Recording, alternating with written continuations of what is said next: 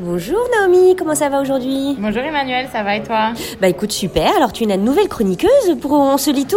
Et oui, ça me fait plaisir d'être avec toi aujourd'hui. Eh ben vraiment, moi nous aussi, alors on est à l'évidence euh, sur euh, Saint-Denis. Et euh, ben, j'aimerais te demander euh, ben, qui tu es Naomi pour te présenter un tout petit peu à nos auditeurs. Je m'appelle Naomi Jouan, je suis une doctorante en études littéraires à l'UCAM. Et je travaille euh, notamment sur les agressions sexuelles dans les récits euh, écrits par des femmes. Alors tout un programme et justement je pense que tu veux nous parler d'un texte qui parle un peu de ça. Alors est-ce que tu veux nous dire le titre et nous le présenter un petit peu ce roman? Oui, absolument. Alors ça s'appelle Mettre la hache, slam western sur l'inceste de Patty O'Green qui est un pseudonyme. Et euh, donc, sans surprise, ça parle de l'inceste, le nom l'annonce, et elle parle en fait de l'inceste qu'elle a vécu quand elle était jeune et euh, de tout les, le trauma qui est venu avec, mais elle en parle avec un ton qui est quasiment humoristique, ironique, pour en faire quelque chose d'un peu plus léger. Et il y a, euh, ce qui est très intéressant, c'est qu'il y a vraiment une sorte de euh, polyphonie dans son texte. Il y a aussi euh, recours à plusieurs formes d'écriture, donc ça va relever un peu de l'essai, mais ça va aussi relever euh, de la poésie, de la, euh, de la prose, de, de, de, plusieurs genres différents. Oui, on retrouve un petit peu l'hétérogénéité la, des styles qu'on retrouve pas mal dans beaucoup de, de, de textes contemporains en ce moment, j'ai l'impression. Oui, euh, tout à fait. Puis il y a aussi un, quelque chose de fragmentaire qui est aussi très présent dans la littérature contemporaine actuellement.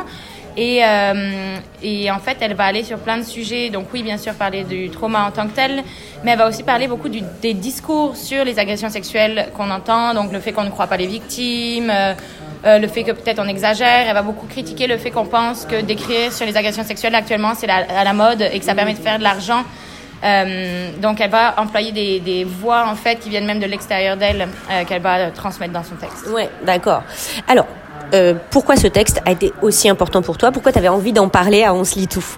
Alors, il faut savoir que le texte est sorti juste avant euh, MeToo, si on place euh, le début de MeToo en 2016 avec euh, Weinstein, même si ça remonte à plus loin. Il a été écrit en 2015, publié du moins en 2015. Et euh, je trouvais que c'était déjà très avant-gardiste en fait, parce que tout ce qu'on sait maintenant, il était déjà dans ce texte-là. Mm -hmm. Et euh, ce qui est très intéressant, c'est qu'elle a une sorte, elle fait une sorte d'ode à la complexité humaine. Oui. Et euh, en fait, elle euh, critique beaucoup le fait qu'on enferme, par exemple, les névrosés, qu'on essaye de les soigner, etc. Et elle euh, elle euh, essaye de nous convaincre en fait que la névrose fait partie de nous et qu'elle sera toujours une grosse partie de nous, qu'il faut toujours l'embrasser mm -hmm. euh, plutôt que de vouloir la cacher. De l'anesthésie, elle utilise beaucoup l'idée d'anesthésie mm -hmm. euh, des maladies mentales en fait. Et euh, je trouvais que cette complexité humaine, elle arrivait bien à la transmettre dans son texte. Je pense que c'est très intéressant à voir parce que euh, c'est pas tout rose, euh, c'est pas tout rose ou tout noir en fait. C'est mm -hmm. vraiment. Oui, d'accord. Donc elle garde vraiment cette espèce de complexité et du, du, trauma aussi parce que elle a l'air d'embrasser le, le, le, trauma d'une manière assez complexe en gardant la complexité de, de ce phénomène. Exactement. Et en fait, elle va aussi recourir à un autre personnage qui s'appelle Claudine, qui selon ce qu'on comprend, doit être sa sœur qui a elle aussi vécu euh, de l'inceste. Mm -hmm. Et Claudine est, euh, elle, enfermée justement euh, dans, un, dans un hôpital psychiatrique et elle est complètement névrosée et elle critique justement cette anesthésie. Et oui, en fait, le trauma, elle en parle très très bien. Elle, elle parle, en fait, elle nous fait comprendre l'idée de colonisation, si on veut, de l'agresseur. Ça, c'est un terme de Muriel Salmona. Euh, en fait, la colonisation de l'agresseur, l'idée que euh, l'agresseur envahit euh, le corps de la victime à long terme, c'est le principe du trauma, et que ces mots même sont intériorisés. -hmm, Donc ouais. le discours de l'agresseur apparaît aussi à travers son propre discours à elle. -hmm. Et oui, le trauma est très très bien expliqué dans, dans ce livre-là. Oui, donc il y a une grande modernité et une grande profondeur des enjeux. Bah, écoute, merci beaucoup. Tu peux nous rappeler le titre pour nos auditeurs? Oui, c'était Mettre la hache, slam western sur l'inceste de Patty O'Green qui d'ailleurs a sorti un nouveau livre cette année qui s'appelle Manifeste Céleste et qui est très très bon aussi. Ah ben génial, écoute. Alors une dernière petite question euh, Naomi, qu'est-ce que tu lis en ce moment? Est-ce que tu as peut-être un livre à nous conseiller pour nos auditeurs? Oui, en ce moment euh, je lis beaucoup Paul B. Preciado.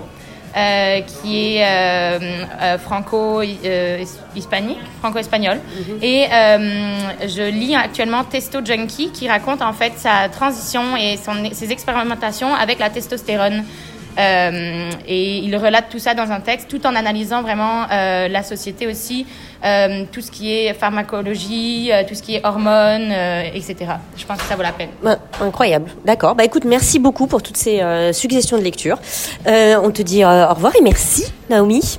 Mais merci à vous. Voilà. À une prochaine fois. À une prochaine fois. Bye.